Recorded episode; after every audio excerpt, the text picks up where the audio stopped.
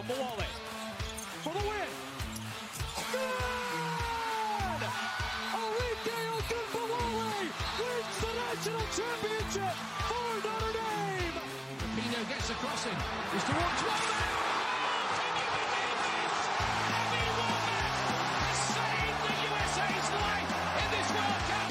twenty-one World Championship medals. She is the greatest of all time. You just can't say it enough. Wow.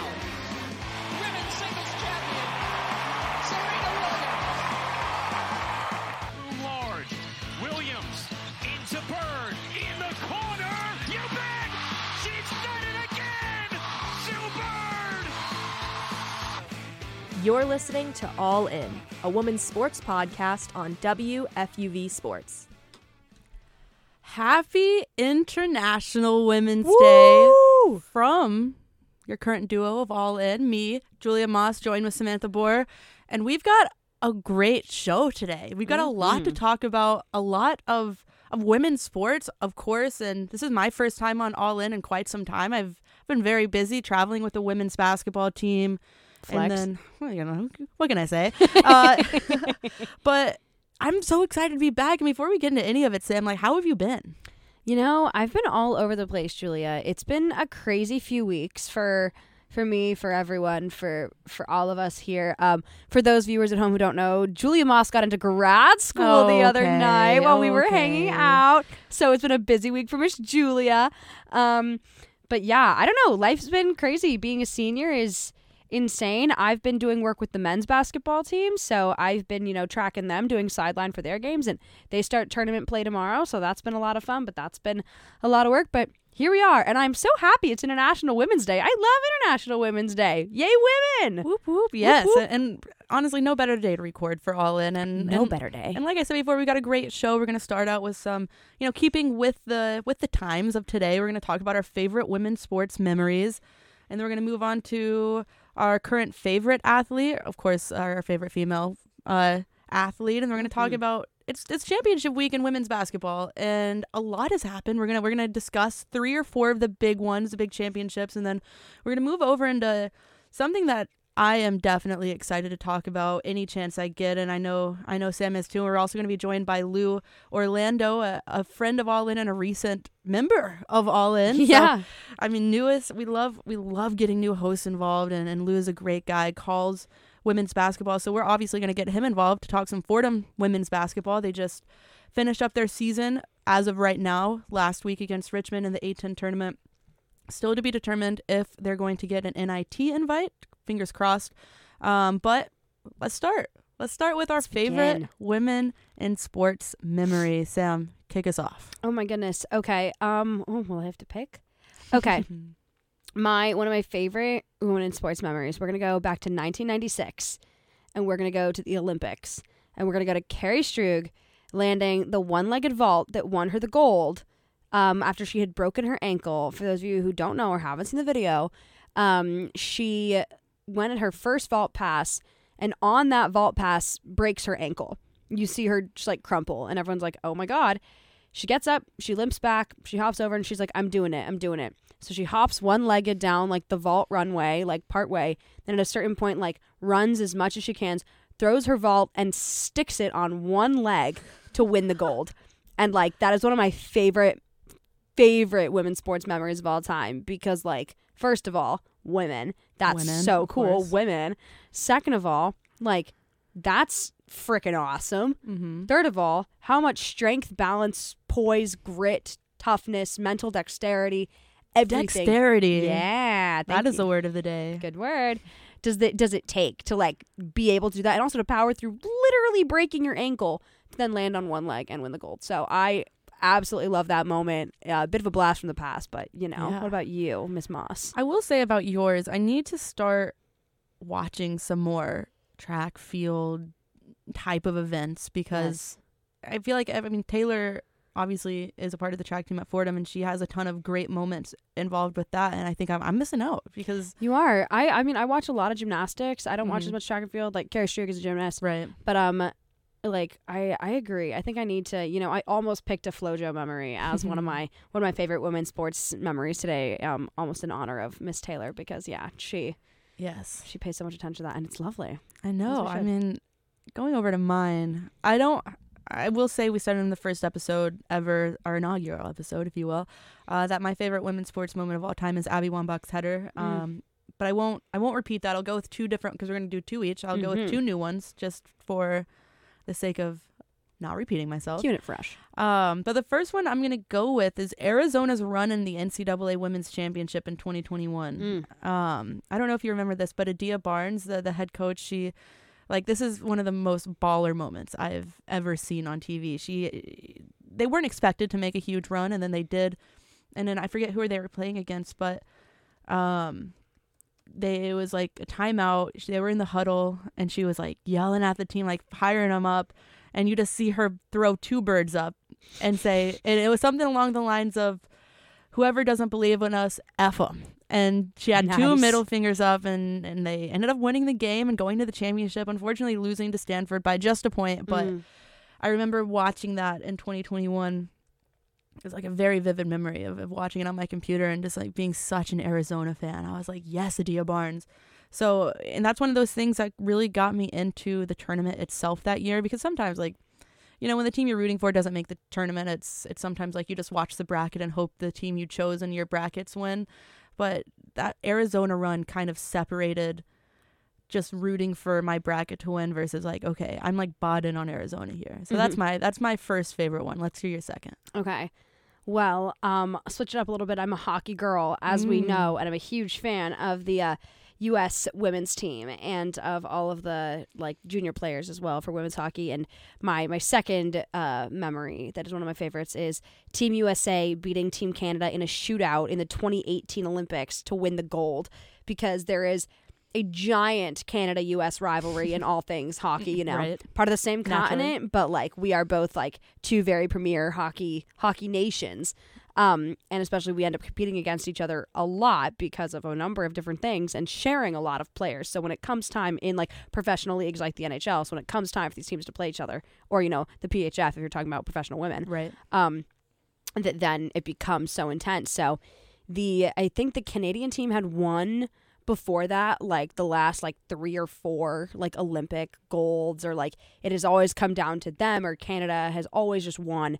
And uh, the U S had to battle back from a deficit in the game before to even make it to the gold game, battle back in that game from being at like a two three goal deficit to then make it to a shootout and win and win the gold and bring it to America. And it was awesome. So I am a huge fan of uh, Team U S A beating Team Canada in the twenty eighteen Olympics. You need to send me a link to that. Oh, I will. It's like amazing. And like the celebration is just so good. Yeah. If you don't watch women's hockey, like you should. It's yeah. so, so cool. They're yeah. just, I can't skate for my entire life, which is funny because I'm a big hockey like fan. Huge into hockey. Yeah, huge into hockey. And I was a dancer, but God, I can't skate. But these women are just like the strongest, coolest athletes ever, and oh, they're so cool. And they were a lot of padding. Yeah. How do you do that in that much padding? I don't know, but it's awesome. It's really funny. It. Uh, calling back to an interview, um, one of, actually it was the first interview on All In. Anna DeWolf came in and she said uh, that she would pay, play hockey if mm-hmm. um, if she could play another sport. I would love to see Anna DeWolf play hockey. And and I remember the conversation we had after that was along the lines of like, hockey's a lot harder than people think it is. You have to skate backwards, skate forward, and then people just try and like, like they're they're gonna clock you. Like you're you're not yeah. gonna. It's a very physical sport on ice, which you're already prone to falling on. Yeah. Like, and then you have people literally running into you, and you have a stick to maneuver a tiny puck. Yeah, and also like the the skating part isn't even the the goal. Like no, you, it's not just skating. Like you, the actual, it, it's like a prerequisite into actually yeah. playing hockey. It's like. Like skating to me is like the hard part, not even to mention holding a stick and like trying to get a puck into a goal where there's like a goalkeeper who wears like thirty pounds of equipment mm-hmm. over a tiny goal. Mm-hmm. It's, yeah. Oh my gosh. Yeah. Hockey. Shout out to anyone who has ever played hockey because Could it not is be me. It's a very difficult sport, very physical sport. But moving on. Back on to my last pick. And there's I have a couple honorable mentions. First would be the honorable mention of Carly Lloyd scoring three mm-hmm. a hat trick in the mm-hmm. first half of the World Cup.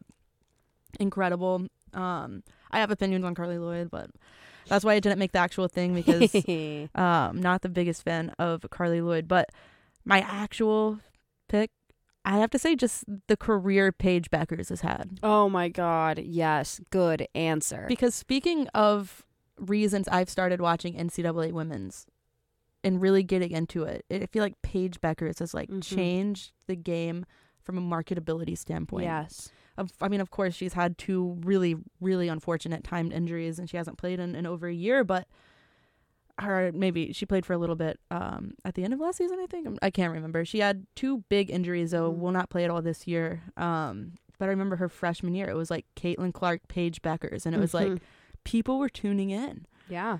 And it's so cool to see people get, get turned on to to women's sports, because I feel like people don't understand how great it is. Like I've said it before on All In, there, men's and women's sports are like two different. They have things that they are they're good at, and things that are less in for both for both sides. And women's sports is so technical, mm-hmm. and skill is so important. And I feel like Paige Beckers and Caitlin Clark and and even players now like Diamond Miller, yes, um, they they embody that. Azzi Fudd coming back from injury, we'll talk about that later, but. Um, Yeah, I think this Paige, the, the rise of Paige Beckers. I know it's not exactly a moment, and I my two my two choices were both pretty recent, but that's okay. I think I'm just a huge Paige Beckers fan, huge Caitlin Clark fan. Yeah, and yeah, so no, yeah, I I I'm with you. Yeah. I think it's it's you're so right, and like they're two like men's and women's sports are two totally different styles of play, but like. What I love about women's basketball in specific, because we were just mentioning, you know, women's basketball players, is especially at the collegiate level, it's not about, you know, a lot of, I feel like men's basketball is being like seven feet tall and having a giant yeah. wingspan. It's really, really hard to be successful, even at the collegiate level, if you're not like, you know, six Actually, feet yeah. something, or like you don't have certain attributes. I love that the women's teams are so diverse in skill, in build, in everything, and it's such a cerebral game that you don't have to be seven feet tall and dunking on people, you know, exactly. like you can be an Asia Dingle who's I what? was about to say. Yeah, right? Yes. Who's how tall five is she? Four. She's five, five four. four. Yeah, she's two inches taller than me. And four inches shorter damn, than me. That girl can hoop, yeah. right? Or, like, even when you look at someone like like Sarah Karpell, like, she's not, like, six foot four. I mean, she's right. taller than me. But yeah. she's not, like, six foot four, but she's so good. So Anna DeWolf is not. Is... Anna DeWolf is neither. Anna DeWolf is what? Like, five eight, five seven? Yeah, and she's five eight. Yeah. Um, so I love I love that that's some of the best players I saw play against Fordham this year, too. One of the, I remember vividly, I was watching one game earlier this year at home, and I was like, who is this girl? Who was just, I think she ended the game with like thirty-three points, mm-hmm. something ridiculous, and she was five two. Oh, Town uh, Townsend on mm-hmm. uh, on Richmond. Mm-hmm. Um, she's like five three, five four. I mean, I think she's shorter than Asia Dingle, and awesome. she and she's just so quick. And, and something else that I love about uh, women's basketball in particular is like, it really is about heart. Mm-hmm. Like, you can be like five two and, and score on six feet tall posts. You just have to have you have to have the right mindset, and, and oftentimes we see these these women having that mindset, and and you can also be six foot seven and suck. Yeah, like, we see. Okay, suck is a strong word. Yeah. I don't. I don't like transitioning to Hanju. I mean, she oh my she's God. she doesn't suck. She no, does not no. suck. I want to make that very she clear. Is she's good, professional player. But but you reason. see, even coming into a league like the W N B A. It's not just going to be seamless because you're tall, because you're like a foot a, a, a head against mm-hmm. a head over everyone else on the floor. Like, you still have to have skill and talent, and that, that transition hasn't been as seamless for, for Han, but mm-hmm. hopefully, like, again, this is W N B A, but hopefully we see her, her transition more and more into this game, because she is, I mean, she just have the, she has the physical attributes to do it, but absolutely. Um, moving over a little bit to our, our favorite female athletes. I think I kind of gave mine away, but we can start with you, Sam. Well, well actually, I didn't give it away. Just J K. J K. Yeah. Okay. I mean, I've got I've got a few. Mm-hmm. Um, I will say, Simone Biles is the GOAT. Right. Um, obsessed with her. my my uh, one of my runner up for favorite sports memories was another gymnastics moment. I love gymnastics, if you can't tell. Wow. Uh, was Simone Biles landing the Yurchenko du- double pike at the U S Classic? She was the first woman ever, right, to ever land that in competition. Um, Talk about short athletes too. Yeah, she's like, is she five foot? No, I think she's like four nine, if that. Like, she's tiny, and she's marrying a football player who's like six four. I'm like, I'm. De- you need to look it up. Like, I'm I dead serious. I need to know serious. Who it is. He's huge, and she is tiny, and he's like an offensive lineman too, or something like that. So right. he's like, like a built guy, and yeah. she's like freaking jacked. But I mean, she's like itty bitty. She's, she's four foot eight, and she is engaged to uh, Jonathan Owens on the Houston Texans. Yeah. So yeah, I'm looking at pictures. This is. It's pretty awesome. That is really cool. But, like, what a cool couple. Anyways, yeah. that was one of my runner-up um, moments because Simone Biles, I love her. I'm a big Ronda Rousey fan, mm, um, which might be, throwback. like... Yeah, which is maybe a little bit Does of a throwback. Does she fight anymore? No, not really. But, um... Queen. Not since she kind of got, you know, her stuff rocked a little right. bit in that championship fight. Um, but I, you know, she, when she especially was, like, reaching, like, fame height, it was, like, mm-hmm. it didn't matter who you were, it didn't matter, you know, how you identify, but everyone was like, Ronda Rousey is a badass, and yeah. she is and, she, and was and exactly. continues to be. Um, she's freaking awesome. My other favorite female athlete is Taylor Masada. Yes, because Taylor Masada is a D one athlete here at Fordham yes. University. She is my favorite female athlete. Not to mention Gigi Spear and Kelly Bright. Yes, we're really we're going. We're, we just here. love we love women's sports. We love women's sports. That's what it is. Uh, but my the a lot of the same. Um, a lot of the same for for you. I I mean, of course. Tobin Heath is, is my is my mm. actual favorite. Okay. I mean, if there is a woman in sport, uh, a female athlete that is my favorite, it's got to be Tobin Heath. Um, and growing up playing soccer, I think what what drew me so much to liking her play style is that I played uh, forward, and like I loved scoring goals, and I was like obsessed with the feeling of scoring goals. Like, there's an Abby Wambach quote out there that I like super, like I felt when she said it at the time is like that that desire to score goals like keeps you going so much longer than like. Other stuff like mm. even when you're tired, if you want to score a goal, it's like that's what takes precedence. And yeah.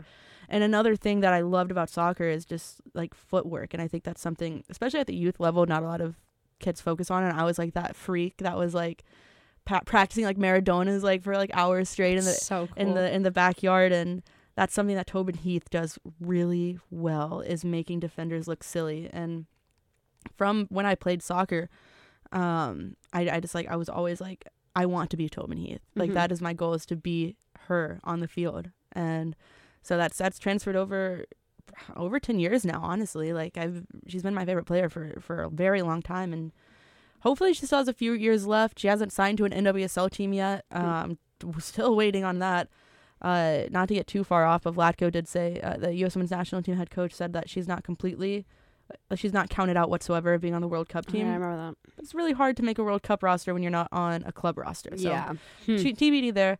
Um, other athletes, I mean, right now, Caitlin Clark is like just absolutely ridiculous. Mm. We'll, we'll definitely get into get into that in depth later, but I think she is just the best best athlete since Breonna Stewart. I love Courtney Vandersloot, Breonna Stewart, Sue Bird, Megan Rapinoe. Mm. Like, I mean, there's oh gosh, there is so many. Like, goes on, goes on and on, and a lot of. It, clearly for both of us it was very hard to say just one yeah, just yeah, one athlete. Um, but we're going to move on a little bit to N C A A women's action-packed week throughout the, the women's collegiate basketball. We're going to start with Iowa and Ohio State, the Big Ten championship. Iowa twenty-six and six, Ohio State twenty-five and seven. And this was not a game. This this was a blowout. This is a slaughter. one oh five to seventy-two. And of course what we have to talk about is Caitlin Clark. Mm-hmm. thirty point triple double, mm. just nasty on the court. Thirty points, and it wasn't even just like a she barely squeaked by with like eleven and ten. It was it was thirty points, seventeen assists, ten rebounds. She does everything, everything on the court. But Sam, let me. What are your thoughts on this, dude? Caitlin Clark is a monster. Like, we've talked about this before, but like, God, she is an absolute monster. Like. In everything that she does, she's so good. This was such a group effort here. I mean, you saw like Monica Sinano, like the mm-hmm. way that she showed out too. I mean, she had, uh, she only had it's like twenty-six, only twenty-six points and seven rebounds, but I mean, still twenty-six point seven rebounds is ridiculous. This team all year, you know, we've been talking about we've been talking about the Hawkeyes for a while, and the way that they showed out in this championship. proves that they are the team that we've been speaking of all year. And, you know, we talked about, can Caitlin Clark, you know, carry this team to to a championship? And we said, I don't know, but you know what? They did. We, we were did. known Iowa questioners. We, we were. we, we were, we were in fact, known Iowa questioners. That is so true. But you know what? They did it. By God, they did it. And it was incredible. What's what I think is my favorite fun stat from this is that um the one hundred five points that they scored was a was a Big Ten tournament record, mm-hmm. and the staff uh, had to adjust the scoreboard font manually um, at each baseline digits? because it was a triple digit total, because they had not had a game go to triple digits in that way, and so they it was unprecedented. That and Iowa only missed eight field goals in the first half, and Ohio State made nine in the first half. Listen, if I am the Big Ten tournament and I see Caitlin Clark step on the court, I am making sure triple digits is a possibility. Like, yeah, right? Like, yeah, it's never happened before, but have you ever seen Caitlin Clark play basketball? Like, oh my gosh. It's like a thirty-point win to, like... in a championship game?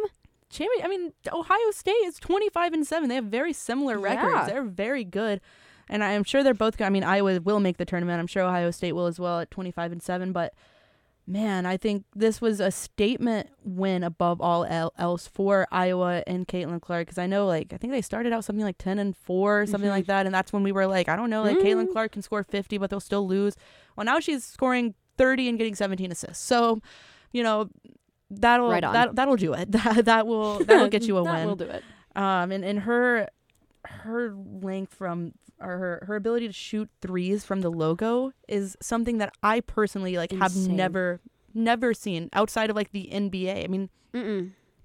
I don't even really you don't even see that in men's college basketball. No, the way that she she can shoot, first of all, at every point on the court, but like you said, those spots that are so risky that we really only see as like highlight reel buzzer beaters. That's right. When we see people. You, you only know, shoot it when the time's running off the clock. Yeah, and you're like, what do I, what do I do there? But she's got time. She's cool. It's not even like a last ditch effort. She's right. like, no, no, like, no, no, I'm gonna do it. Fifteen seconds on the shot clock, and she's like, this sounds good to me. Yeah, she's like, you know what, I'm gonna do she this, drains it. And she does, and she drains it. And it's these long threes that are ridiculous. And I mean, you know, Iowa in that game only shot you know eighteen three pointers the whole game, but they went nine for eighteen. Mm-hmm. What's interesting, Ohio State went ten for thirty-two.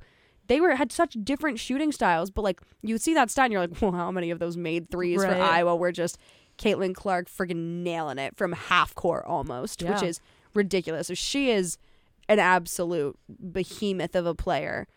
I'm obsessed with her. Yeah. That's what I can say. Uh, me too. I mean, if you're a fan of the Ram, the Fordham Ram newspaper. The Fordham Ram newspaper. Please head over to the fordham ram dot com and look at my article that I wrote about Caitlin Clark. Very, very informational, Shameless I would say. Shameless self-plug. Indeed, indeed. uh, she So just to, just to wrap it up, I mean, Caitlin Clark obviously having the um, buzzer beater just a game. I think it was just a game before, maybe two games before, mm-hmm. um, heading into the, the Big Ten tournament. I mean, absolutely incredible. And she's second all-time in triple-doubles with ten, um, which she'll probably stay there. Because if you look at Sabrina Ionescu, she is first with twenty-six. Cool. So uh, definitely, I think that record is staying with Ionescu. I mean...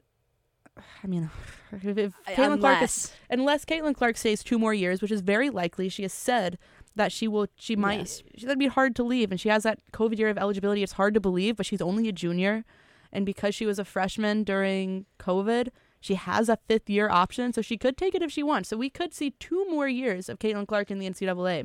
Which selfishly, I would like her to go to the W N B A, but I love it's, watching her in college basketball. Yeah, but if you, if you look at the Iowa.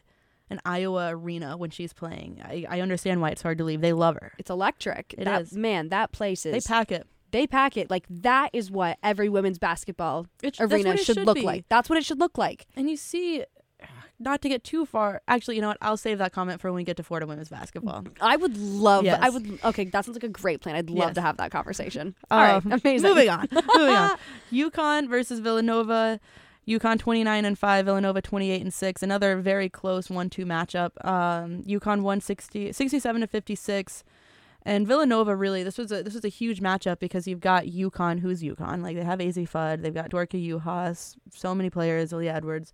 But then you're looking at Villanova and you, Maddie Siegrist has been on fire. She's first in the country in points per game. Absolute dime from behind the arc, like incredible shot. Um, she had twenty-two in this one, but it was not enough. UConn wins, gets their official. I mean, they were going to make it anyway. It's UConn. But Sam, what were your what were your thoughts on this? You know, I mean, okay, UConn is one of the teams that I feel we always talk about as some yeah. of the cream of the crop when it comes to women's basketball, women's collegiate basketball. Mm-hmm. And Taylor Masada, who is not here, is an avid Husky supporter, as is Annabelle Watson, one of our other uh, All In hosts. And, you know, I mean, yeah, they, they end up pulling it out in the end, but we were also UConn doubters a lot this year. Yeah. I mean, we... Injuries on injuries. Injuries on injuries. That's the thing, is they suffered so many injuries. You know, you had Azzi Fudd out for a lot of the year, which was so detrimental to them. I remember, you know, Taylor sending us a picture of her literally crying because she was so, which was a little over dramatic in my opinion, but, you know, like, that's how passionate people are mm-hmm. about, like, these women and about, like, this team. But they battled back and they made it, and, like, it was not a pretty year for them. You know, there no. were, it was really not first, a pretty year. I think, I think they had three losses in a row for the first time in, like, over twenty years. Oh yeah, it was, I think it was yeah, like twenty-two years or something mm-hmm. like that, and they hadn't had that all season. You know, you have a coach who's making comments about his team, calling them whatever he's calling them. Was if it, you ever want drama, just throw a mic in front of Gino Auriemma's face after a loss. Yeah, right. I was like, that's how you get it. Like, Gino Auriemma said, all right, here, like, you have a coach telling them that they're lazy and they're not passing well and they're being selfish. And then what a better way to bounce back and be like, you thought, ha, ha, ha. Right. Middle finger that I'm not going to do, but middle finger. We are champions. And, you know, they proved it. And it couldn't come at a better time because they're getting Azzi Fudd back. She, like you said, she had a, she had a knee injury. She first came back uh, in the championship. Great time for her to, to make her return. eleven mm-hmm. points, an assist, a rebound, providing really value. You can't expect her to go off for thirty in her first game back. She hasn't played in a very long time, providing very, very valuable minutes. And something I found really interesting is that UConn only went seven deep in the game. Like, they had their starting five and only subbed two people off the bench. But clearly it worked because all seven people played pretty well. Four players had over ten points, Edwards, Fudds, Uhad, and, and Lopez Sinishaw. Um, but this is another one of those matchups where it's like, it really is just UConn bolstering their their case to getting a higher seed. I mean, both of these teams are going to make the tournament. Mm-hmm. And I'd love to see a rematch of this when it, when it comes March Madness time. That would be so fun. I mean, to have this championship game happen, you know, what a mm-hmm. storybook that would be for Villanova, too, if right. they happen to come back in that way and we do see a rematch of this March Madness time. Like, what a what a storybook, you know, tale that would be for them right. to lose in your own championship of your conference and then find a way and win in the rematch. But also, what a chance for UConn to double down and say, no, we're the champs. We're here for a reason. I mean, that's what's so fun, I think, about the style of play with um, college basketball and with March Madness is, you know, you can have those rematches. You can get people who get, you know, those at-large bids, who can get those buys and find their way into the tournament again against the same teams that they maybe played just prior. So, yeah, I yeah. I love it. It's March Madness is is gearing up to be one of the better ones we've seen in quite some time. There's a lot of big names out there, one of the better draft classes um in coming out this year, and and you know, I'm very, very excited to watch. I'm more excited to watch this than the the men's, honestly, like just because of the storylines that you see in women's right now is, is so so good. But we are going to transition, and as Lou Orlando is walking into the studio, we're going to transition to some Atlantic ten talk. We're gonna Lou we're gonna, we're gonna save Fordham for last, but of course we have to talk about the Atlantic ten championship. UMass, who I feel like everyone thinks is is the best team heading into this tournament, rightfully so. They have really great, they have, you know, all five players can can be a leader. And that's something, you know, you kind of saw with Fordham a little bit, but with UMass, they really found a way to close out games a lot. Best came in as a one seed, but got upset by Saint Louis, mm-hmm. ninety-one to eighty-five. And even getting to, and that game went into overtime, and even getting into overtime, it, it had to be saved by Sydney Taylor of UMass, scoring a game-tying three. Um, and we'll start with you, Lou, as you're as you're just getting settled in here. You, you see this game, you see UMass losing. You know, what were your takeaways? I mean, I think it, it's kind of shock. You're kind of in awe of what Saint Louis is able to do. They came into this year twelfth in the preseason poll. There are fifteen teams yeah. in the A ten, so they were supposed to be a bottom feeder. And you look at the path that you had to, because I was looking at it myself right from the Fordham perspective of what's our path to get to the A ten championship, and it's flipped because Saint Louis is the three seed on the other side, but mm-hmm. had to beat a really good Saint Joe's team that came onto the scene really nice and young, and they had to beat Rhode Island and UMass, and those were the two top dogs of the A ten that were battling out for that top seed. You get by Rhodey by three points, and then you beat UMass in overtime, and I keep saying, you touch on it, UMass was the most talented team in the league this year. The run that Saint Louis is able to go on, man, they really didn't get talked about that way really the entire year, but you look at what they were able to do. Julia Martinez puts up a triple-double yeah. in the championship game. She's a beast. Brooke Flowers is six foot five and just an absolute rim protector, and Kyla McMakin has been an absolute bucket this year, so I don't think they ever got like talked about as one of the top teams, but man, they're good. Yeah, Sam? I agree. I mean, that's the thing is we've we've watched UMass play from the Fordham perspective, and it was always like, oh, ooh, that's a little scary. You know, especially as all avid lovers of the Fordham women's basketball team, it was always a little scary being like, wow, are we going to have to, you know, end up facing UMass right. in some capacity in the tournament that we really don't want to be facing them in? Like, like how is it going to end up? Or where are we going to be? But, I mean, it is... It is a little shocking that Saint Louis is able to come back from where they were ranked preseason and from the season they've had, but it's so exciting that, you know, that's how it ended up. And, like, you're never safe. That's the thing. Yeah. Like, you are, you are never safe, especially in college sports. And, you know, like you said, with Julia Martinez having a triple-double, uh, Kyla McMakin scoring twenty-five points in Saint Louis, that was their first N C double A tournament berth with, like, ever. And also, that was the highest scoring A ten championship final since nineteen ninety-five. Wow. A lot of high-scoring championships this year, a lot of high-scoring finals this year. And, like, that just shows the style of play and how that's changing within these leagues. But it's, oh, it's so fun. Yeah. It's so fun to watch. And when you look at it through, like, Fordham's lens, I feel like when you went into this Atlantic ten tournament, it was always, like, it was always viewed like, all right, so when are we going to have to play UMass? It was never, mm-hmm. like, and unfortunately we never got to that point. But the way that teams around the A ten viewed UMass, I think they should have been viewing Saint Louis a little bit more like that, because UMass has a full team. They've got, obviously, Sam Breen, Sydney Taylor, Gal Kalundi. I mean, just the list goes on. But Saint Louis, like you touched on it, Lou, like they have a good player at every position that you need. They've got their shooter and their scorer in McMakin. They've got the defensive, co-defensive player of the year in, in Brooke Flowers. And then Julia Martinez kind of doing it everywhere, getting a triple-double. So It, it'll be really interesting to see how Saint Louis goes from here. Like you said, first N C double A bid ever. I'm, I'm really excited as uh, as a follower of A ten women's basketball to see how they perform against better teams, because, you know, if if Brooke Flowers, who's just ridiculously tall, I think she's like six foot five, something she's around six foot five. Yeah. yeah. If if you can get her going defensively, if McMakin's making her shots, no no pun intended there, but um, this team can make some noise. I think Flowers is the game changer. She's The I think she leads the D one in, in, in blocks. Wow. So, she, like, when you have her there, I think that really changes the way you're going to be able to play. And then having Martinez, those are the two keys for me. Like, I am a little bit worried about their scoring and just where they're going to get points from. Like, when you go up against teams with better defense, I think there's ways you can shut down Martinez and Flowers. So even if McMakin has a good game, you can get around that. But I think defensively what they bring to the table is probably their best asset going into N C double A's. Yeah. Yeah, I mean, I would agree. I'm sorry, I was, I was distracted for a second there. I was looking at stats here on, like, the A ten women's basketball site, and what's so fascinating is, you know, for a lot of them, you're not seeing Saint Louis within the top one or two of many of these stats, you know, which is great right. when you look at, like, turnover margin and things like that. But, you know, when you're looking at scoring, offensive scoring, Saint Louis is, well, they're third there. But you look at defensive, they're fourteenth. Yeah, like, yeah. like ah, I see. So it's it's so fascinating. Out of fifteen teams, right? Out of fifteen yeah. teams, yes, to see where these teams have ended up. Same with uh, team three-point field goal percentage. Saint Louis is thirteenth. So, I mean, when you look at, like, the way that they have to play, and that just shows all the more the teamwork and the style of play that went into winning here and upsetting UMass. Yeah, and UMass, of course, um, they it was just announced actually right before we taped that they're an automatic qualifier for the N I T tournament, meaning their N C double A hopes are gone, which is, you know, not to be not to be biased, but I feel like Sam Breen's last year. Mm-hmm. I mean, they're losing a few players.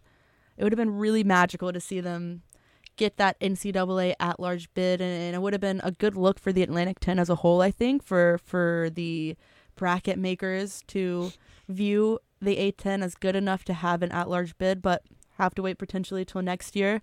But looking at uh, the N I T coming up, UMass is heading into this tournament probably the favorites, right, Lou? Yeah, it's the one thing for me is is Sydney Taylor playing. She, obviously, right. she played through the championship with that fractured face. A, we didn't even talk about that. She had, oh, yeah. like, she literally fractured a bone in her eye, and she just played through it. She, she played Women. through really the the entire tournament with that fracture, and mm-hmm. you know, it's curious. You'd like to think they take the N I T seriously, but it's also is she gonna is she gonna sit it out? I think you know they realized what was at stake with the A ten tournament, where if you win that championship, you're in N C A As, mm-hmm. and then she probably plays through it.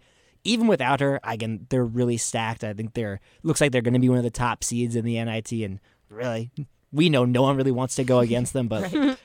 Taylor's the X factor where if she is out, I think they become a little bit more mm-hmm. beatable. And even though, like we saw, they are beatable. Fordham yeah. played them close both yeah. times, and Saint Louis is able to knock them off. Like this is a team that can be beat. I'm curious to see what other teams get into the N I T. Then we see how the bracket shapes up. Exactly, and something that's very fun, I think, about and both N I T, both the N I T and the N C A A tournaments is you see matchups you would never see before. Mm. So I'm really excited to to see that. But moving over to Fordham women's basketball, unfortunately, season uh, regular slash A ten season ended to be determined if they make the N I T, but their season ended against Richmond this past week. Um, really, really tough for, for the graduating seniors, because if you're looking at the five people who start on the court, it is It's very likely we're not going to see any of them on the team next year. Definitely not uh, Dingle, DePaul, Downey, and Jonathan, who are all grad students. Um, and then we DeWolf and, and Karpell are both seniors, so it's up to them if they take that, that fifth option and if they take that at Fordham. So a lot of a lot of things up in the air there. But looking back on the season, and Lou, we can start with you on this. Like, what before we really get into specific aspects of the season, you know, what were your takeaways of the season as a whole? Because there is, I could confidently say there is not a person on this planet who knows this team better than you do. I appreciate that. I mean, man, this year was so fun to watch this team the entire year, the way that they played. They completely changed their playing style. And obviously the year, it, it doesn't end up like this, but like the entire time you're kind of feeling like this team has the talent mm-hmm. to win it all. And that's why that, that quarterfinals loss hurt so much. I think this team just got hurt a little bit by inconsistency down the stretch, but the speed at which they played the game was so fun to watch. And you saw highlight reel plays on a daily basis. Asia Dingle, I think, is incredible. Truly the most electric player I've ever gotten to witness firsthand play basketball. And even in that in that loss, she puts up twenty-five points, and the the goal in the fourth quarter is kind of was like, give it to Asia and let her make something out of nothing, and she'll drive through four players and somehow not just get the ball over it over them, but get it in. And then to also watch Anna DeWolf, Sarah Karpell, Caitlin Downey. The thing about this team is, like, it it, it kind of stinks that I don't know how many people know this. Like, this really might be one of the most talented Fordham women's basketball teams we've ever had. And you're talking about all-time greats, where Anna's now third all-time in scoring. Caitlin Downey is an all-time great, has the record for most games started. And then Asia Dingle, in two years, has the career, is tenth on the career steals list. She's um, insane. So you had so much talent in this team, so many all-time greats, where it was sometimes you just sit back and say, I'm watching history. Yeah, mm-hmm. I absolutely agree. It felt like that this year, which is why it was so tragic that, you know, their season ended how it did with that quarterfinals loss. And I mean, we were all actively, you two were obviously there and I was at home, but we were texting and chatting with our friends, and everyone was like, this is sad. Like, this is genuinely sad, because this team played with such like a fervor this year, especially... And here's where I'm going to rant, especially when they didn't have the crowd supporting them that they should have. Yes. Because we were at many of those games, both as fans or working it. Those stands were not not as full as they should have been by a damn mile. Mm. And, like, I love the men's games. No, no Tino shade, no pink lemonade. I love the men's games. I love going. I love working those. They are full an hour before tip-off. These women's games were not. And for no good reason, because these women are so talented and worked so hard and did so much great work and had so many amazing coaches this year and played like freaking rock stars. Like you said, like, I genuinely feel like I have watched some of the greats of Fordham now play in my time here this year. And like with Anna DeWolf, with Asia Dingle, with all of like, that's ridiculous watching them the way they've played like that. My one of my favorite memories of my senior year is going to be that Anna DeWolf buzzer beater yeah. three. That is going to live in my brain. So I, I will get off my soapbox because, you know, I can only say it so much, and that's not necessarily the point of this podcast, but like, damn, these women deserved so much better than what they got. So that's how I feel. I've got something to say on this, yeah, too. If sorry you want to go, if sorry, you yeah. go first, sorry Julia, if that's too really. harsh I, to I was say, like, I'm like, going to scoot Sam's soapbox over here, and I'm going to stand on it. Great, uh, do it. Because... the men deserve the support they're getting. Absolutely. They do. But the women do too. Mm-hmm. And I think if people followed this team, there's so many storylines there. Like, everyone's a senior, everyone's a grad student.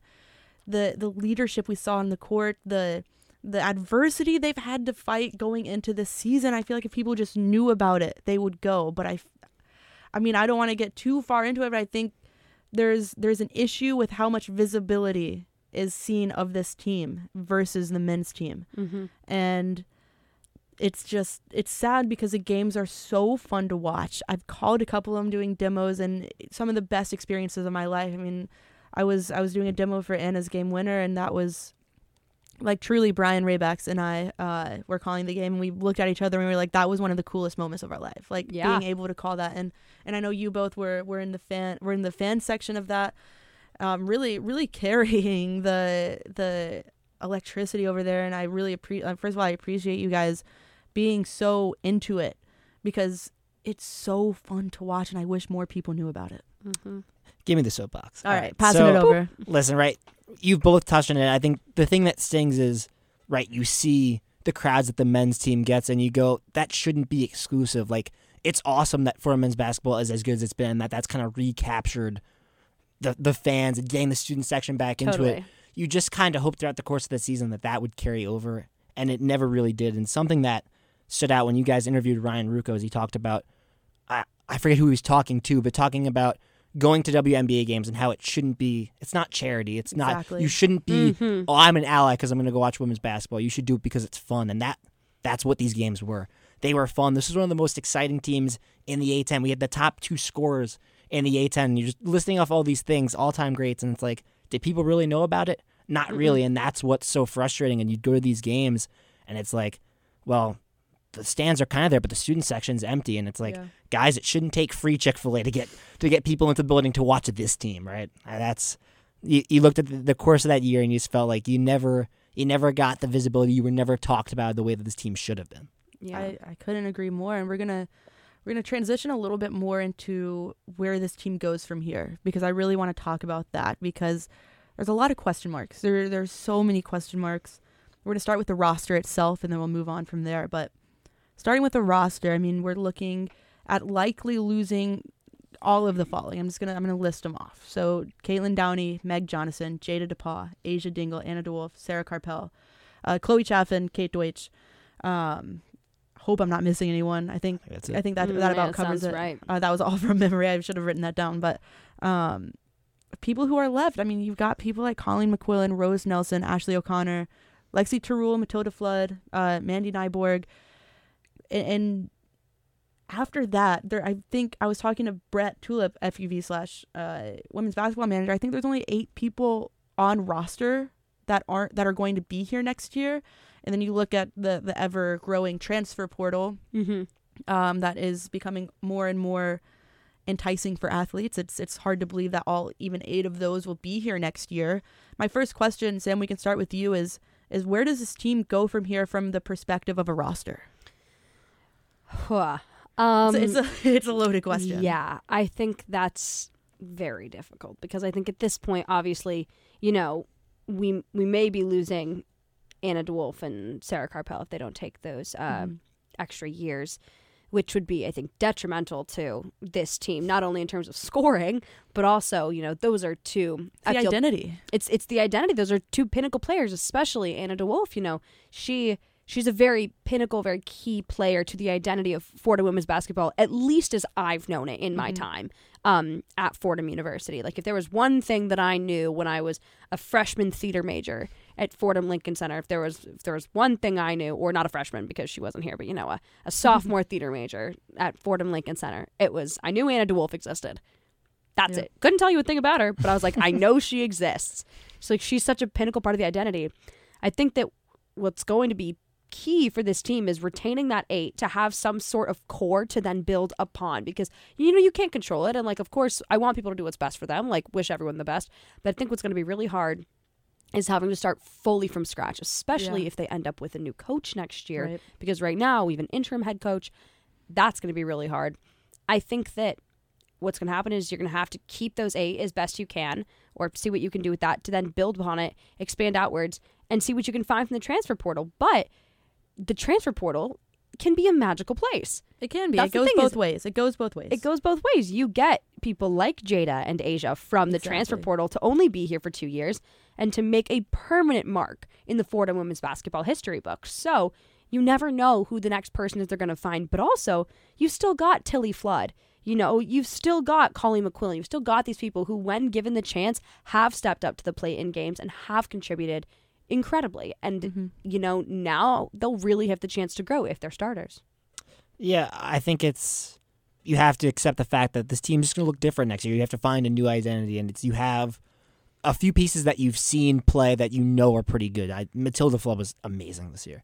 And yes. I think that as a starter, she'll be even better. Colleen McQuillan is an amazing scorer, so you have pieces. But I think the prospect of seeing your youth actually get a chance to play, that's cool. Mm-hmm. Like, Ashley O'Connor looked really good this yeah. year. I kind of want to see what Faith Pappas has in her bag, too. Yeah, Rose Nelson totally. got a chance to start and play a lot after Meg Johnson went down. Rose looks incredible. And, Rose you know, looked great. Rose has, took huge strides. She has flashes of, inc- like, I know specifically in the Saint Louis game, She she had this like Euro step, and I, I it was one of the, the ones that I traveled to, and she had like a Euro step straight to the basket, and I was like, she's incredible, like she's gonna be great, and she's That's, what she's a freshman, right? Yeah, but she's still got three years to develop. Like where we're talking about, where it, you know, Candace Green becoming head, head coach is a blessing, also kind of hurts them in the fact that they haven't been able to recruit because she's mm-hmm. an interim head coach, right. So like that does kind of hurt them for next year, but you have you've established these freshman classes. You had such a big freshman class coming into this year, and it was also.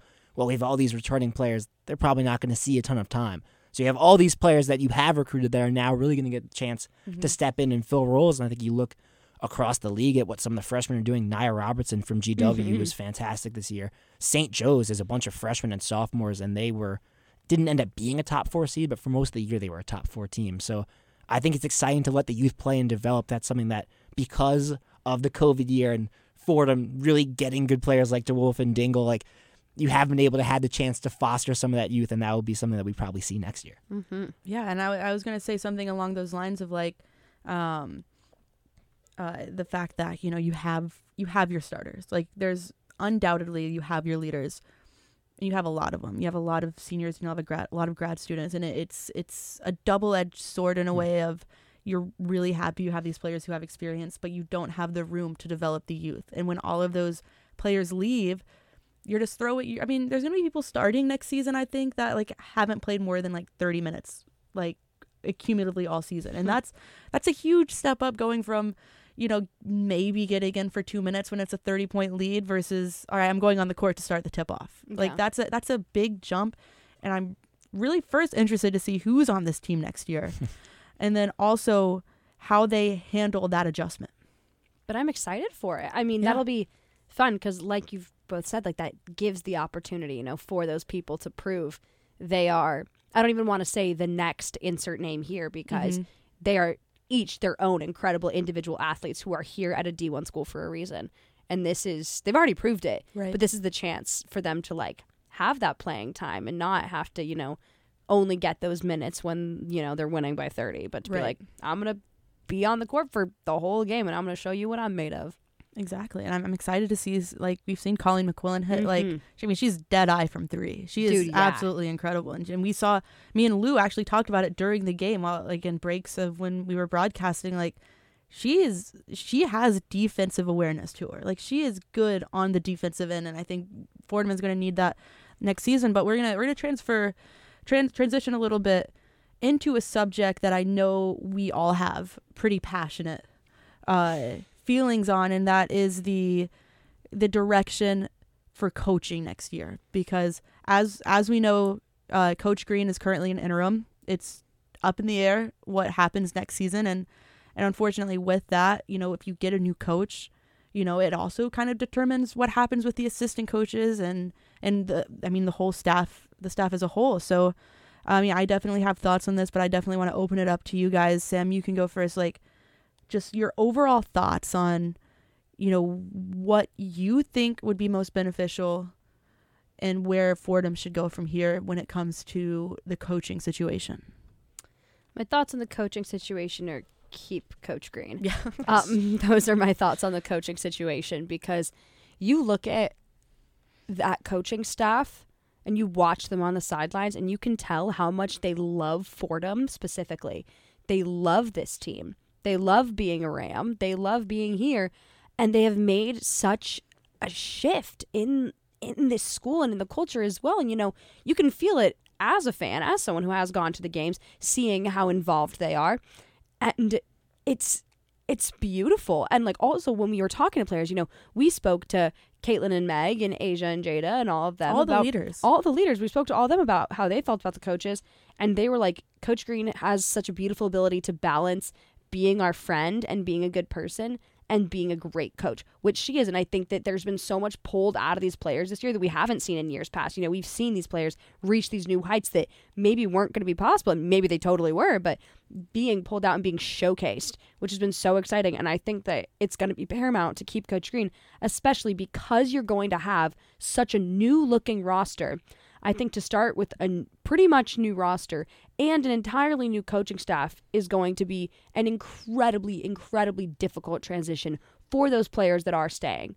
And I think that you need, as a program, some sort of through line to carry you from season to season.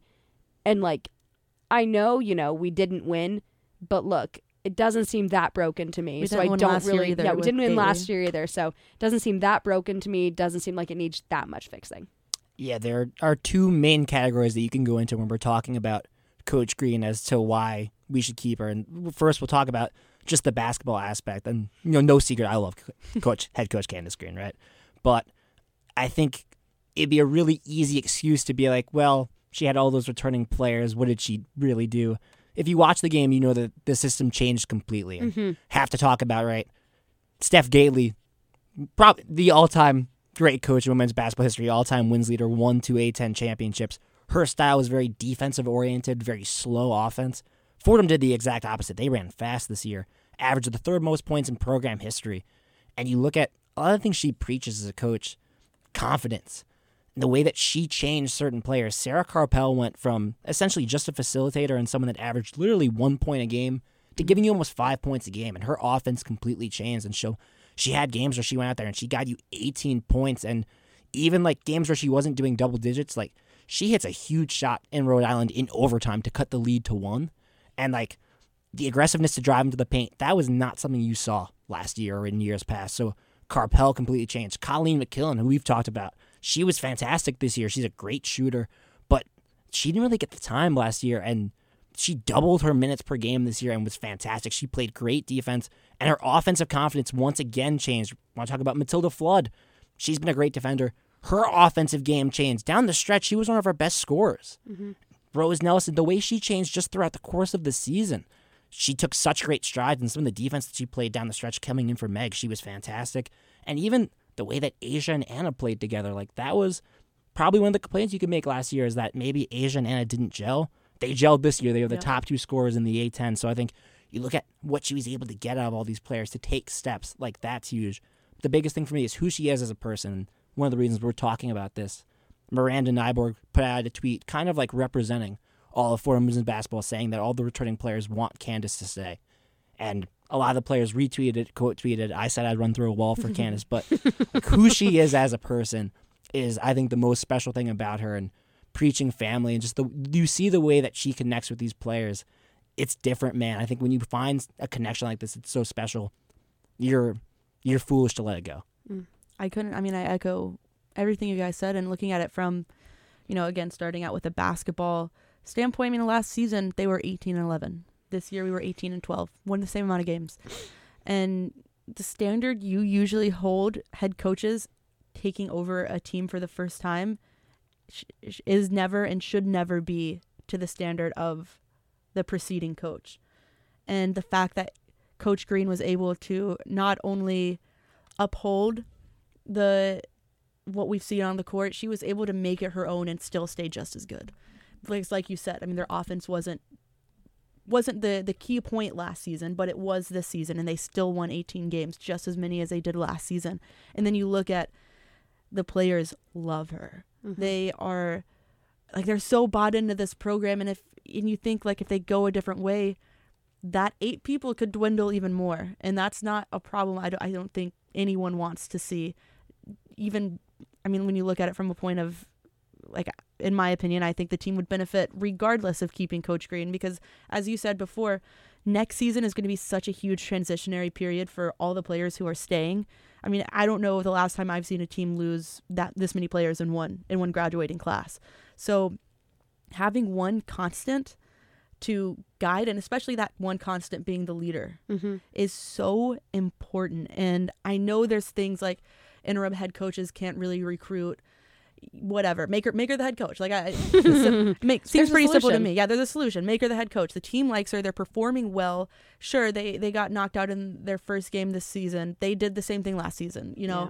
Yeah. It's I just don't see how this team in in really m- most any category got worse. And I think for a first year head coach, that's incredible. I, I agree. We talked all year about how good this team was and is, and they are. And we talked about it last year too, because both of these teams were quite good. Different mm-hmm. leadership, different styles of play. But like you said, if we were having that conversation both years, it means that nothing changed so dramatically to the point where we were like, ooh, right. that's wow. Well, that went downhill. No, it didn't. It literally statistically stayed pretty much the same in terms of score. But then you look at individual stats, ten times better than last year. So much different, different style of play, so much more exciting to watch, you know, this really offensive game. And I don't know. Also, you know, when you look to the future, if you if you want to then get these top recruits and all that stuff, what's going to help is having players be able to talk to those potential recruits and say, you know what, we have a head coach that we love and trust and care for. And I've known her. I've been with her for two years now. I'm a huge fan of her. You will not regret coming to play with her. And I think that would be huge for Fordham trying to land recruits that they want to land as well, as opposed to, you know, now when you literally can't recruit, but then also starting with someone brand new who no one knows and can't vouch for. And and another thing is when you're looking at recruiting, to speak more about the, the person side to Candace Green, she's incredible. Like, she's an incredible person. And I can only imagine how great that would transfer into recruiting. Like, I, I go on trips with women's basketball and I'm bought into the team and I'm not a player. Like, just talking to her, I mean, she she's, has a great basketball mind. She's a great motivator on the court. I I would be so, so sad to see her go. And, and of course, mentioning it's it's important to talk about the assistant coaches, too, because they've been there for a while and they're they're, they're the, the identity and their self of this Fordham team. And, and, of course, typically when you see a new head coach come in, they have people they want to bring in. So if you look at this Fordham Rams team next year and you can't name more than four people who were there on the season before, you've got a problem, especially if you could control it. I just... I keep going back to Coach Green made this team her own this year, and that yeah. was not an easy thing to do. And right to lose a, a head coach like Steph Gately that had won two A ten titles, not really easy to get that entire group that's been there for a while to buy back in, and they did. And they like it was clear that they did, and to see the confidence that they played with that maybe wasn't there in past seasons, to see those leaps like. You don't think that's going to help next year when you maybe lose your top six players? You don't think it helps that you have someone behind Colleen McQuillan that is Colleen McQuillan's biggest fan in Coach right. Green, right? And someone that is going to want her to succeed and is going to help her take that leap. Same thing with Matilda Flood. The leaps that they took this year, not even as starters, I think is a, an absolutely a product of Coach Green and the coaching staff system of instilling these players with confidence and, and making sure that they go out there and they're giving this team the best chance to win. And I think that if you have her at the helm, you're going to see players take leaps that you didn't think was even possible. Yeah. Well, word. Fordham will will look to secure an N I T bet, bid in the coming weeks. I believe those uh, those brackets will come out once all of the conference tournaments finish up, which I believe will be next week, March twelfth, perhaps. I think that's what I saw. Um, but that is going to be it for All In. Thank you so much for listening. Until next time, All In is a production of W F U V Sports.